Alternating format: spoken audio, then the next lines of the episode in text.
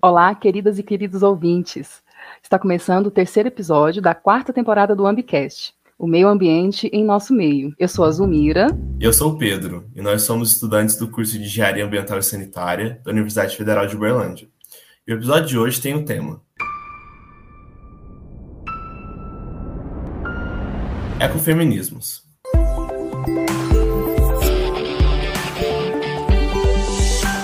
No Brasil, observamos historicamente o contexto de uma sociedade patriarcal, androcêntrica e exploratória. Os fatores desse cenário partem de uma Europa governada quase por completo por homens e por um sistema econômico rígido de controle e dominação da natureza e dos mais fragilizados. Diante das condições impostas, há um movimento crescente nos tempos atuais em quebrar esse paradigma por meio de um modelo de compreensão dos seres vivos baseado na reciprocidade, na cooperação e no amor à terra. Questionando, sobretudo, os aspectos intrínsecos e maléficos do patriarcalismo, do androcentrismo e do neoliberalismo em um horizonte de maior sustentabilidade, respeito e equidade. E para conversarmos e conhecermos um pouco mais sobre os ecofeminismos, o AmbiCast convida Maria Alice da Silva. Seja muito bem-vinda, Maria Alice. É um prazer recebê-la. É, poderia nos contar um pouco da sua trajetória? Olá, olá a todas as pessoas que estão ouvindo, a todo mundo aqui do podcast que me convidou. Me sinto lisonjeada em ser escolhida, né, e vocês poderem é, e quererem ouvir um pouquinho do que eu tenho para contar. É, então, deixa eu me apresentar. Eu sou, então, Maria Alice da Silva, sou professora de filosofia, sou doutora em ética e filosofia política pela U F S C. Toda a minha formação foi na Universidade Federal de Santa Catarina, né? Eu moro em Florianópolis, é, sou daqui. Fiz meu estágio doutoral na Universidade de Santiago de Compostela, na Espanha, com o professor Oscar Horta, que é um professor muito importante, né? Um autor importante na temática de ética animal. E fui professora da U F S C durante quatro anos. Fui professora do Departamento de Filosofia. É, e lá eu lecionei não só para o curso de filosofia, mas existem, né, várias disciplinas filosóficas que são também lecionadas para outros cursos. E eu adoro conversar com não-filósofos. Então, era sempre um prazer, né, lecionar para o pessoal do jornalismo, do secretariado executivo, das ciências contábeis, serviço social, administração, né? Foi todo o público, por exemplo, que ao longo desse tempo como professora lá da U F S C que eu conversei. E hoje sou professora autônoma, né? Meu período é, na U F S C terminou e eu resolvi, então, abrir uma plataforma de ensino, né? Já que eu gosto tanto de conversar com o público não filósofo, né? Também queria expandir isso para fora da academia. Então, abri uma plataforma de ensino que se chama aulas da maria alice ponto com ponto b r. Lá eu apresento uma série de cursos, né, introdutórios e alguns também mais aprofundados, para a gente pensar é, a filosofia, né, aplicada ao nosso cotidiano e pensar diálogos mais responsáveis. Então, tudo que eu discutia com os meus alunos não filósofos e também os filósofos na academia está lá agora na minha plataforma. Nossa, muito bem, muito interessante essa conexão que você faz, né, entre academia e público. E para ir direto ao assunto, né, iniciar nosso debate, o que são os ecofeminismos? É muito interessante que a pergunta já foi feita, ecofeminismos no plural, né? É importante que vocês saibam que a maneira que eu vou apresentar, vou apresentar de um grosso modo, claro que é compartilhado por todos os ecofeminismos, mas ao decorrer da minha fala eu vou apresentar uma maneira de ver o ecofeminismo que é muito própria, né, da maneira como eu pesquiso. Então, só para continuar um pouco aqui a apresentação, né, esqueci de falar que eu sou autora do livro Direitos Animais, Fundamentos Éticos, Políticos e Jurídicos. Então, o ecofeminismo entrou, entrou na minha pesquisa para pensar é, uma prática filosófica relacionada, então, a todos os animais. Então, eu penso sempre um ecofeminista, um ecofeminismo que é também animalista, né? Um ecofeminismo que percebe, então, a dominação não só entre o gênero feminino, mas com outras é, identidades. Então, vamos lá, né? Vamos responder o que é o ecofeminismo, né? O que, é o, o que são os ecofeminismos, né? Quando a gente pensa essas duas radicais, né? Eco, que tem, né, relacionado com a natureza, então, e o feminismo, que a gente, então, faz uma crítica social pela maneira como as pessoas, o patriarcado, por exemplo, né, é, se refere e, e domina, né, o gênero feminino ou as mulheres, ou, né, as pessoas que se identificam assim, é muito importante a gente entender que essa categoria feminina é uma categoria de análise, né? E a maneira como eu penso o ecofeminismo, a gente não reduz ao sexo feminino. Então, nós não estamos falando, né, não estamos fazendo aqui uma crítica é, feminista baseada apenas ao sexo, não é essencialista. Mas ela é interseccional, ou seja, que percebe que assim como as mulheres são vulnerabilizadas, né, e o patriarcado, o sistema capitalista, por exemplo, é, oprime, né, e faz uso das suas vulnerabilidades, acontece com muitas outras identidades que estão à margem da sociedade, né? Então, a gente inclui aqui questões de classe, de gênero, de raça, né, é, inúmeras outras identidades, inclusive a espécie. É, e aí a gente percebe, então, que existe uma relação de vulnerabilidade, tal qual também, né, todos essas, esses ismos de dominação que estão, né, hierarquicamente, socialmente acima, né, desses que estão mais vulneráveis, faz também com a natureza. Então, é esse elo de dominar a natureza, né, que... Quando a gente aprende ciência e técnica, por exemplo, a gente imagina que fazer técnica, então, é esse dominar, controlar a natureza e para além do natural, né? A gente, então, estabelece uma lógica quase de dominação, né? Uma lógica mecânica, de entender as coisas em partes, por exemplo. Esse é um processo da ciência mecanicista, por exemplo. Então, a gente... acaba dominando a natureza, né?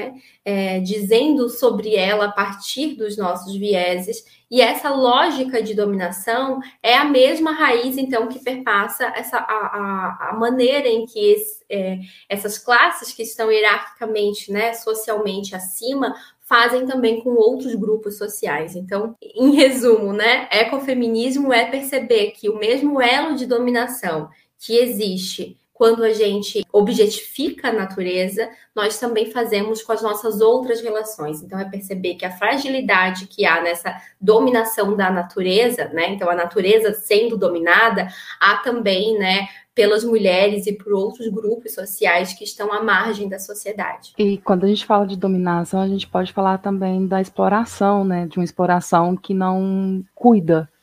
No caso da natureza, que não existe exploração boa, é, no caso do ser humano. Mas no caso da natureza, que é de onde a gente pode extrair a, o nosso sustento, ela deve ser uma exploração cuidadosa, e que o ecofeminismo procura trazer à tona. Isso, o contrário da lógica de dominação seria uma lógica do cuidado, né? Inclusive, é, tem uma colega que fizemos doutorado juntos, né? É, me ensinou muito, inclusive participou da minha banca de doutorado, que é a professora Tânia Kuhnen. Ela tem um livro chamado Ética do Cuidado, Diálogos, né, a favor do gênero, sobre o gênero, e ela fala isso, né? Então, o contrário dessa lógica de dominação que nós queremos reconstruir a partir de uma ética do cuidado é uma lógica do cuidado, ou seja, é uma lógica sensível às particularidades das pessoas, às suas necessidades, né? E a gente pode pensar isso, claro, referente à natureza também. Então, acho que assim, a gente pode dizer que nós podemos e devemos nos relacionar com a natureza, né? Então, não, não quer dizer que nós vamos nos afastar dela, é o contrário disso, é ter uma boa relação com a natureza.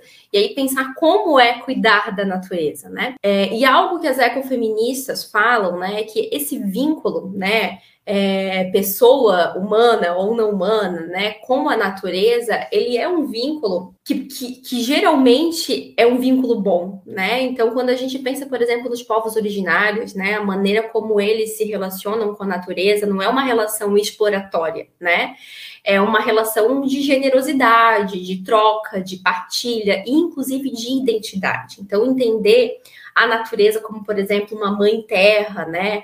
É, os povos originários, né, e outros povos que não são, né, os nossos colonizadores, têm uma tendência a se identificarem com a natureza, achar, inclusive, que a natureza são seus parentes, né? Ailton Krenak, por exemplo, né, fala muito disso, de que a natureza são os nossos parentes, né? A árvore, por exemplo, é uma parente. Então, é, ter essa outra relação com a natureza, né, se assemelha muito a isso, essa relação que não é de exploração, não é de objetificação, né? Não é o que a natureza tem a me dar, mas é uma troca, é, inclusive parte de mim, né? Entender, então, a nossa identidade próxima. Então, o ecofeminismo, ele está muito ligado a essas lutas É, do povo que trabalha geralmente com a terra, né? Porque como a natureza ela foi, então, marginalizada e dominada, é a natureza que mais sofre, então, por exemplo, das crises climáticas, né? E essas pessoas que estão próximo à terra, que trabalham a terra, também são essas que sofrem mais, né? Então, quando a gente fala que os grupos é, marginalizados sofrem tamanha vulnerabilidade como a terra, também significa isso, né? Significa que as pessoas que sofrem das crises climáticas são esses grupos oprimidos, né? Então, é, é ver, assim, que tem uma, uma conexão maior, que tem uma, do, uma dependência maior, uma codependência, mas isso não num sentido ruim, num sentido mesmo de integração, sabe? O contrário de ver a, a natureza enquanto partes, enquanto uma lógica mecânica, é vê-la de maneira integrada, né? Vê-la é, enquanto pertencente, pertencente a nós mesmos, né? Então, aquela ideia de ecologia enquanto Um, uma harmonia entre, né, é, animais e natureza, e claro, incluindo entre os animais também a espécie humana. Então essa é, essa é a ideia. Os ecofeminismos, eles são vários segmentos, né? Não tem só um, né? São, tem várias linhas de pensamento, vamos falar assim. Alguns dos, das linhas que tem, né, de ecofeminismos, como que eles são organizados, esses movimentos no Brasil, quais as principais vozes também que tem, para que as pessoas conheçam, né? Quem se interessar possa pesquisar um pouquinho mais também, além de você, claro. E quais as principais demandas também que tem, né, essas linhas de ecofeminismos? Então, assim, eu gosto de primeiro fazer uma separação, inclusive comecei aqui, né, o podcast com vocês dizendo que existe uma maneira de pensar o ecofeminismo, que é a maneira como eu sou aliada e que é, claro, que eu vou passar aqui. Então, eu já vou apresentar que é, qual é essa outra maneira, né? Existe...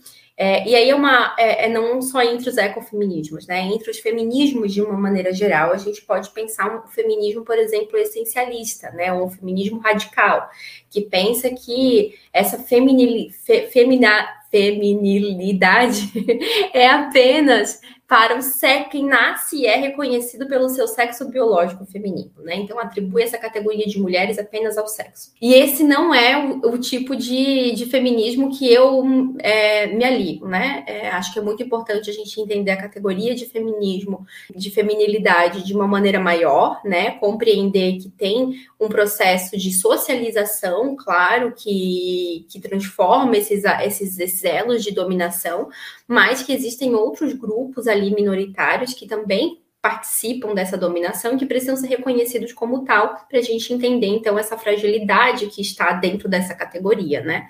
E aí, é, pessoas trans, por exemplo, precisam ser reconhecidas, né, como tal, de acordo com a sua identidade, de como querem ser identificadas. Então, o ecofeminismo que... E o feminismo que abraça melhor isso é um feminismo é, interseccional, por exemplo, né? Que consegue perceber que dentro é, das feminilidades existem pluralidades, existem muitas maneiras de ser e existir, né? E reconhecer, então, as vozes dessas vivências. Então, por exemplo, dentro do feminismo, a gente tem o feminismo negro, né? De ouvir, de entender a partir das vozes da negritude como é ser mulher negra, né? Ou como é ser mulher negra periférica, por exemplo, porque tem toda uma questão não só de raça, mas também de classe que importa para a gente entender essas maneiras de ser é, mulher na sociedade, né? É, então, quando a gente fala um feminismo e um ecofeminismo, então, interseccional, a gente tem esse olhar epistemológico cuidadoso, né? De, de, de onde vêm essas vozes, de perceber que existe uma pluralidade. E com isso a gente não quer separar o movimento, mas pelo contrário, é que o movimento seja cada vez mais coeso, mais plural, né? E que a gente tenha, então, um engajamento tal que possa compreender que a dominação também acontece em níveis diferentes. Dizer que é a mesma raiz de dominação, né, que explora... Que explora que explora, né, diversas pessoas, não significa colocar todo mundo numa mesma caixa, mas significa perceber, ok, agora a partir disso vamos perceber como essas violências se dão, né, é, vamos cuidar umas das outras, né, então O, os ecofeminismos, pensando enquanto nesse sentido interseccional, ele é no plural porque reconhece essa pluralidade, né? E reconhece que existem muitas vozes dentro do movimento que precisam ser ouvidas. Então, o movimento também não se dá de uma maneira hegemônica, né? Se dá de uma maneira muito plural. E, inclusive, também dentro da academia, né? É muito interessante que hoje nós possamos fazer esse debate na academia. A academia, durante muito tempo, falava só de um feminismo branco, né? E não falava nem de um ecofeminismo, né? De relacionar é, isso com a natureza. E isso é algo muito nosso da América Latina, por exemplo, né? Porque os movimentos das mulheres que lutam pela terra, né? Das mulheres sem terras, da marcha, por exemplo, das margaridas, né? Das mulheres que trabalham mesmo na zona rural, é, é muito forte, né? Aqui na América Latina essa é uma discussão muito importante, assim. O quanto é importante as mulheres enquanto cuidadoras é, das nossas sementes crioulas, por exemplo, né? Toda essa é uma Toda, toda essa discussão faz parte do movimento ecofeminista. Então, que é uma crítica, né, à maneira também colonizatória, né, de pensar o mundo. Então, quando a gente pensa a maneira como o Ocidente, né, europeu, por exemplo, pensou a ciência de uma maneira muito racional, de uma maneira é, estruturada em partes, né, como eu disse, de uma maneira mecanicista, a gente precisa, então, através desses movimentos, perceber que existe uma integração, né? Uma integração entre mulheres e natureza, mas também todas as outras pessoas, entre o urbano e o rural e a floresta, né? Então, todos esses movimentos que falam, né, das vivências das pessoas da floresta, né, então do, dos povos originários, todos eles são movimentos, porque todos eles estão lutando por emancipação, né, para proteger a si e o lugar onde estão, né, a natureza, por exemplo, para que tenha melhores condições de vivência, não só de trabalho, porque, né, existe essa integração. Então, exige da gente uma resposta mais integral, mais integralizada, né, que reconheça as suas vivências enquanto identidade e as suas lutas enquanto é, emancipatórias, né, que eles possam falar por si, né, que eles possam estar em todos os momentos. Então, É, dentro da academia, quando a gente fala de ecofeminismo, é sempre citando esses movimentos, é sempre trazendo, né, a partilha desses movimentos. É, tem uma filósofa que é, tem um livro, inclusive, eu quero indicar aqui para vocês, que é da editora P Q. Eles fizeram, agora em dois mil e vinte, a Maria Lugones, que é uma filósofa argentina, socióloga, né, é, que viveu anos nos Estados Unidos, foi professora de lá, É, faleceu agora em dois mil e vinte, e a P E C U fez, então, um livro em homenagem a Maria Lugones, né, que se chama Feminismos Decoloniais. É, em um dos textos, né, a Martina Davidson, por exemplo, né, fala que da importância que a Maria Lugones teve na academia norte-americana de implodir o sistema por dentro, né? Então, essa ação ecofeminista dela, de poder falar de ecofeminismo, de poder trazer essa, a vivência dos movimentos, né, das pessoas da América Latina, é, das vivências do povo originário, do, do quanto existem pessoas de outras identidades, né? Por exemplo, ela, enquanto uma mulher lésbica e, e, e tendo essa vivência, e falando disso dentro da academia, né? Quanto esse é um ato também ecofeminista, ou seja, é um ato que faz com que nós pensamos essa lógica da ciência de uma outra maneira, que nós pensamos de uma maneira mais integralizada, né? Uma, uma, de uma maneira que faz com que a gente se perceba a nossa identidade pertencente ao nosso solo, à nossa terra, né? Então, é, o ecofeminismo, enquanto ele é em si um movimento, mesmo que na academia nós estamos falando, então, de teoria, nós estamos sempre necessariamente fazendo, né, conexão com, outro, com outros movimentos, e é, só o ato, né, de, de, e a nossa metodologia ecofeminista, ela é em si também uma prática, ela também é em si um movimento, num lugar onde, geralmente, né, a ciência, ela é a maneira de produzir conhecimento, porque a ciência é uma delas, né, é tão engessada, né, então isso é por si só já revolucionário. Então, como Maria Lugones, por exemplo, fez, né, implodindo o sistema por dentro, essa é uma prática ecofeminista, né, é possível fazer, fazer militância também dentro da academia, como ela fez. É, fala muito sobre interseccionalidade, né? Que a gente vê isso no meio acadêmico como a junção de algumas pautas, mas na verdade existe aí no mundo para muitas pessoas de forma involuntária, né? A interseccionalidade acontece, se você juntar uma luta feminista com uma luta ecológica, acontece naturalmente. Se juntar uma pauta L G B T com uma pauta racial, acontece no mundo. Então, a gente só está trazendo esse tema, né, como discussão de algo que já acontece na prática. E um dos questionamentos que, que vieram para a gente é de como funciona esses movimentos para trazer é, essa pauta, essas discussões para a população. Como que esses pensamentos e as ações é, atingem as pessoas, beneficiam na prática, ajudam com É, a conscientização ecológica da população. Então, isso é algo muito interessante, porque é, a gente tem, inclusive, né, é uma dificuldade que na academia sempre pergunta como, como que surgiu o termo, né, como que a gente conceitualiza e tudo mais. A gente tem uma dificuldade de engessar, porque o ecofeminismo geralmente surge nesse diálogo, né, nessa, nessa interseccionalidade. O ecofeminismo, de, da maneira como eu compreendo, ele é uma prática em si, né? Então, assim como o Pedro falou, né? Sempre que nós estamos, então, juntando essas pautas, ou seja, reconhecendo nossas vivências de uma maneira mais integralizada, de certa forma, a gente já está praticando o ecofeminismo, né? Então, é, a gente tenta trazer, né? Eu e, e outros pesquisadores com quem, né, eu converso e dialogo, nós tentamos é, trazer isso para as pessoas, né? Que essa prática, ela já acontece, né? Que não é algo distante, não é algo que acontece, né, longe da gente, né? É, é mostrar que, que sempre que nós percebemos, então, a vida de, de vida de uma maneira mais integralizada e que nós juntamos, então, as nossas forças para fazer um diálogo, né, que pense uma justiça, que seja não só favorável a nós humanos, mas também à natureza e às animalidades, nós estamos fazendo, né, uma prática ecofeminista animalista, por exemplo. Então, acho que a maneira é essa, assim, é não... É, dizer para as pessoas o que é ecofeminismo, mas é mostrar para elas que a prática que nós já desenvolvemos e a prática que nós precisamos desenvolver, ela é ecofeminista, sabe? Acho que é perceber na integralidade das nossas lutas o quanto o, o ecofeminismo precisa estar presente, né?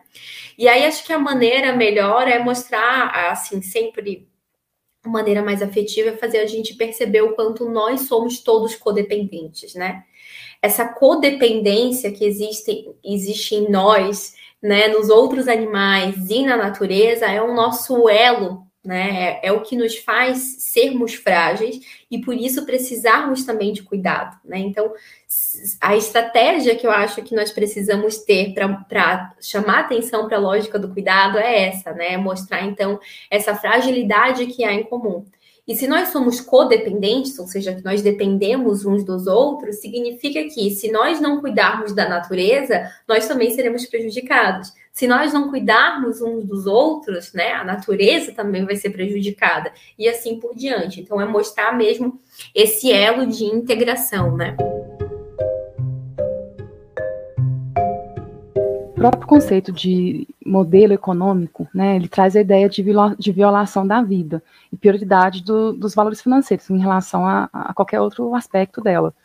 Aí, tendo como base a lógica da dominação, assim, fala um pouco para a gente sobre como que isso funciona. Então, tem um livro muito interessante que agora foi traduzido para o português, mas que já tem, né, mais de dez anos, que é o livro Ecofeminismo, da Maria Mies e da Vandana Shiva. Vandana Shiva é um nome muito importante no ecofeminismo, né? É, e a Vandana Shiva, ela fala, assim, muito expressamente, fazer uma prática ecofeminista é quebrar com toda essa ruptura que tem tradicional do sistema vindo dos nossos colonizadores. E isso inclui, né, a gente, então, pensar novas configurações de conhecimento, inclusive, né, entendendo que não só a maneira que se faz ciência é a maneira de conhecimento válida, né, pensar que existem outros saberes. Então, pensar novas epistemologias, pensar novas práticas éticas e morais, pensar novas práticas e metodologias políticas, mas também uma nova economia, né? Sobretudo uma economia que não explora a terra, né? Então, como é, a, a Vandana Shiva, por exemplo, tem um texto, esse livro, né, ele é cheio de textos, ou da Maria Mies ou da Vandana Shiva, cada capítulo é escrito por uma. E o capítulo da Vandana, tem um capítulo da Vandana Shiva que eu li há pouco tempo, inclusive, que ela demonstra o quanto, né, o capitalismo, por exemplo, ao colocar tão forte o poder na propriedade privada, é, ele não só tira o poder de quem não tem capacidade de ter terra, né? Então, e, e atribui isso como dinheiro, então tem um valor para a propriedade privada, por exemplo, mas tira a identidade das pessoas, né? Do, do, dos povos. Então, a conexão que as pessoas têm com a terra, né, é algo muito essencial, é algo muito importante para para que você compreenda como, como foi a sua herança histórica, né? Como que os povos que viviam ali, por exemplo, é, te nutre, né? Essa tua conexão mesmo com a tua com a história, com a tua vivência. Então, transformar isso, por exemplo, em valor econômico, né? E barganhar isso, né? Nesse valor que não é, que não tem como a gente comparar, né? O valor do dinheiro com essa herança, por exemplo, histórica, né? Da nossa ancestralidade, com as nossas identidades, com a nossa vivência. Quando a gente coloca isso em xeque, para o capital o dinheiro vale, vale muito, né? O, o dinheiro vale muito mais. Mas uma visão ecofeminista diria o contrário, né? Não tem dinheiro que pague a nossa conexão, o nosso cuidado com a terra e a nossa história, né? A nossa ancestralidade. Então, ela diz, toda vez que, que, o, que o capital, então, tira essas pessoas da terra, desapropria essas pessoas, por exemplo, faça, faz com que elas migrem para outro lugar, mesmo que tenha uma indenização monetária, por exemplo, está tirando delas algo muito precioso, né? E é esse, esse outro olhar para a economia que a gente tem que ter, sabe? A gente não pode é, atribuir um valor ao dinheiro maior do que para as nossas histórias, né? A gente não pode desapropriar as pessoas, né? A gente não pode dar um valor para a propriedade privada que seja maior do que elas mesmas. A gente, inclusive, com isso, a gente dá um valor para a natureza, né? Não é só para as pessoas, é para a natureza. E a natureza, de fato, possui um valor que é inegociável, né? Então, é muito importante que a gente perceba a economia de uma outra maneira, né? É, e a colonização, ela traz muitos prejuízos, né? Esse é um exemplo, né? Esse é um exemplo. Mas é, por exemplo, tornar uma, a cultura, né, total, global, hegemônica, né? É, assim, enquanto muitos outros problemas. Eu quis chamar aí a atenção nesse, nesse exemplo do, da terra para fazer conexão com as nossas outras questões, mas a, as questões ecofeministas, elas são muitas, né? São todas essas ligadas aos nossos problemas de identidade. Então, podemos falar, então, problemas de pessoas trans, por exemplo, né? Pessoas de, é, problemas de pessoas com inúmeras existências, pessoas que estão à margem da sociedade, que são renegadas, pessoa, problemas de classe, problemas de raça, todos esses são são problemas ecofeministas, né? Porque todos eles, no fim das contas, se, entre... se integram com essa nossa relação com o mundo, né? E o mundo significa, então, não só nós humanos, mas também com a natureza e todos os outros animais. Então, as questões ecofeministas são plurais, são muitas. Uma parte interessante que eu acho dessa, do ecofeminismo, é a gente ver que a gente vive num momento de muito decisivo, né? Tanto para o meio ambiente, a gente sabe que a gente vive uma crise climática e um momento onde a gente realmente vê que os direitos das mulheres não são fixados em pedra, que estão sendo questionados e revogados, estão com tanto, tanto atraso, né? Em algumas situações, tanto retrocesso. E a gente vê, então, uma necessidade, acho que, tipo, de reinventar como que a gente aborda essas pautas, acho que principalmente, principalmente no meio, no meio público, né?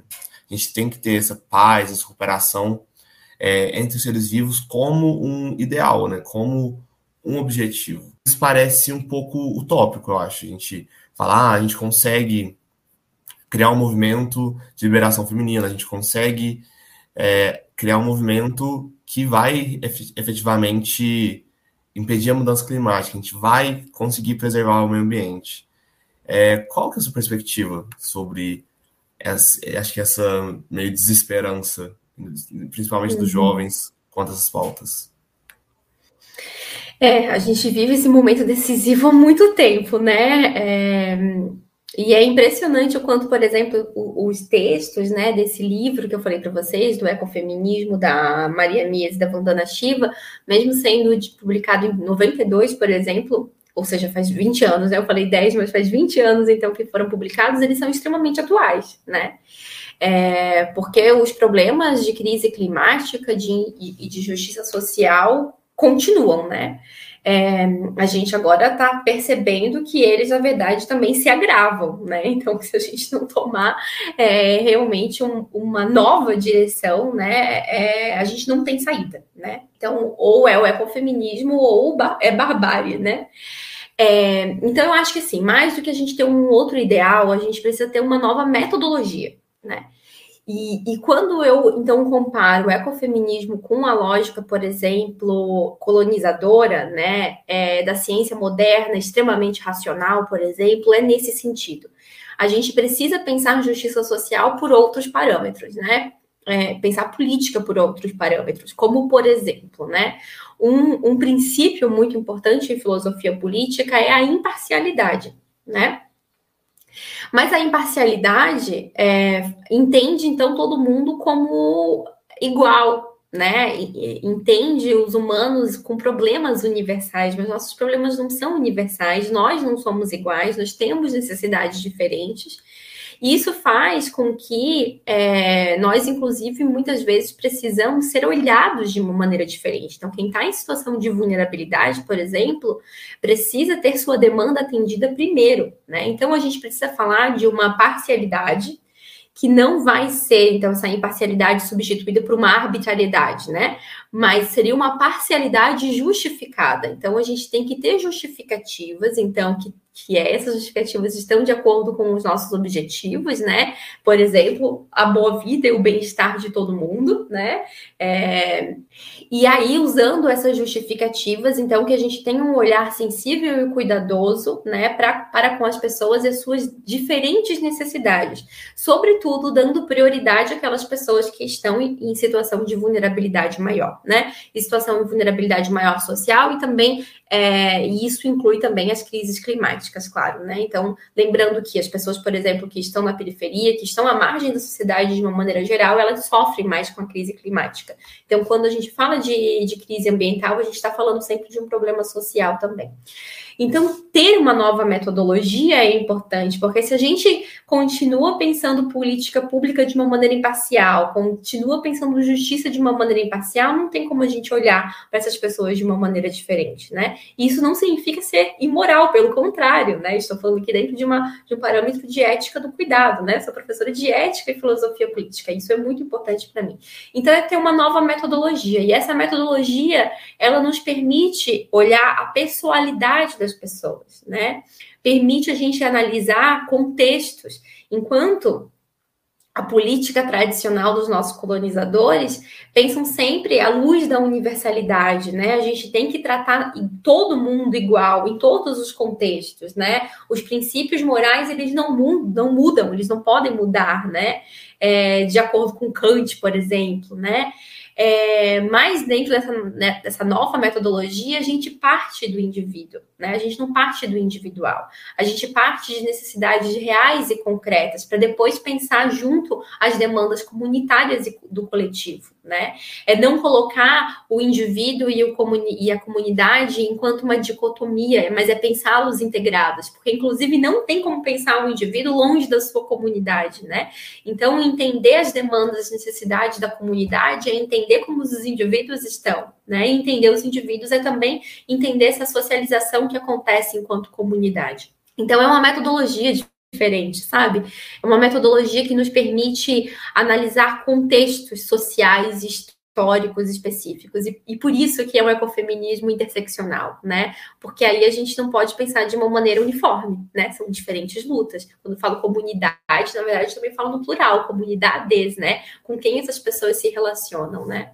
Quais são as necessidades individuais e também coletivas. Então, acho que mais do que pensar o objetivo para que a gente possa chegar lá, né? De ter, de fato, uma justiça social... para que todo mundo tenha um bem-estar, todo mundo seja cuidado, todo mundo tenha oportunidades, né, que possam florescer as suas habilidades, é importante que a gente mude a nossa metodologia. tem algo mais, assim, alguma, algum outro aspecto do, dos ecofeminismos que nós não falamos, né, mas que você também acha importante que a gente divulgue, aborde? É, então, assim, nesse livro da Maria Lugones, por exemplo, algo que Maria Lugones no, nos ensinou, por exemplo, é relacionar, é nos mostrar que a maneira é, em que os colonizadores, né, tratam, por exemplo, os outros animais, É, que é essa relação muito de objetificação, né, instrumentalizando, né, então, é, tornando mesmo o objeto um produto, né, é, isso explica muito essa lógica de dominação. Então, a Maria Lugones diz que toda vez que a gente tem um olhar, então, sensível, né, é, ao cuidado, que é, então, uma, a lógica contrária da dominação, a gente também precisa falar, então, da nossa relação com os outros animais. Então, o que eu gostaria, né, eu comecei falando que o, que o ecofeminismo que eu defendo é o ecofeminismo animalista, falei do meu livro,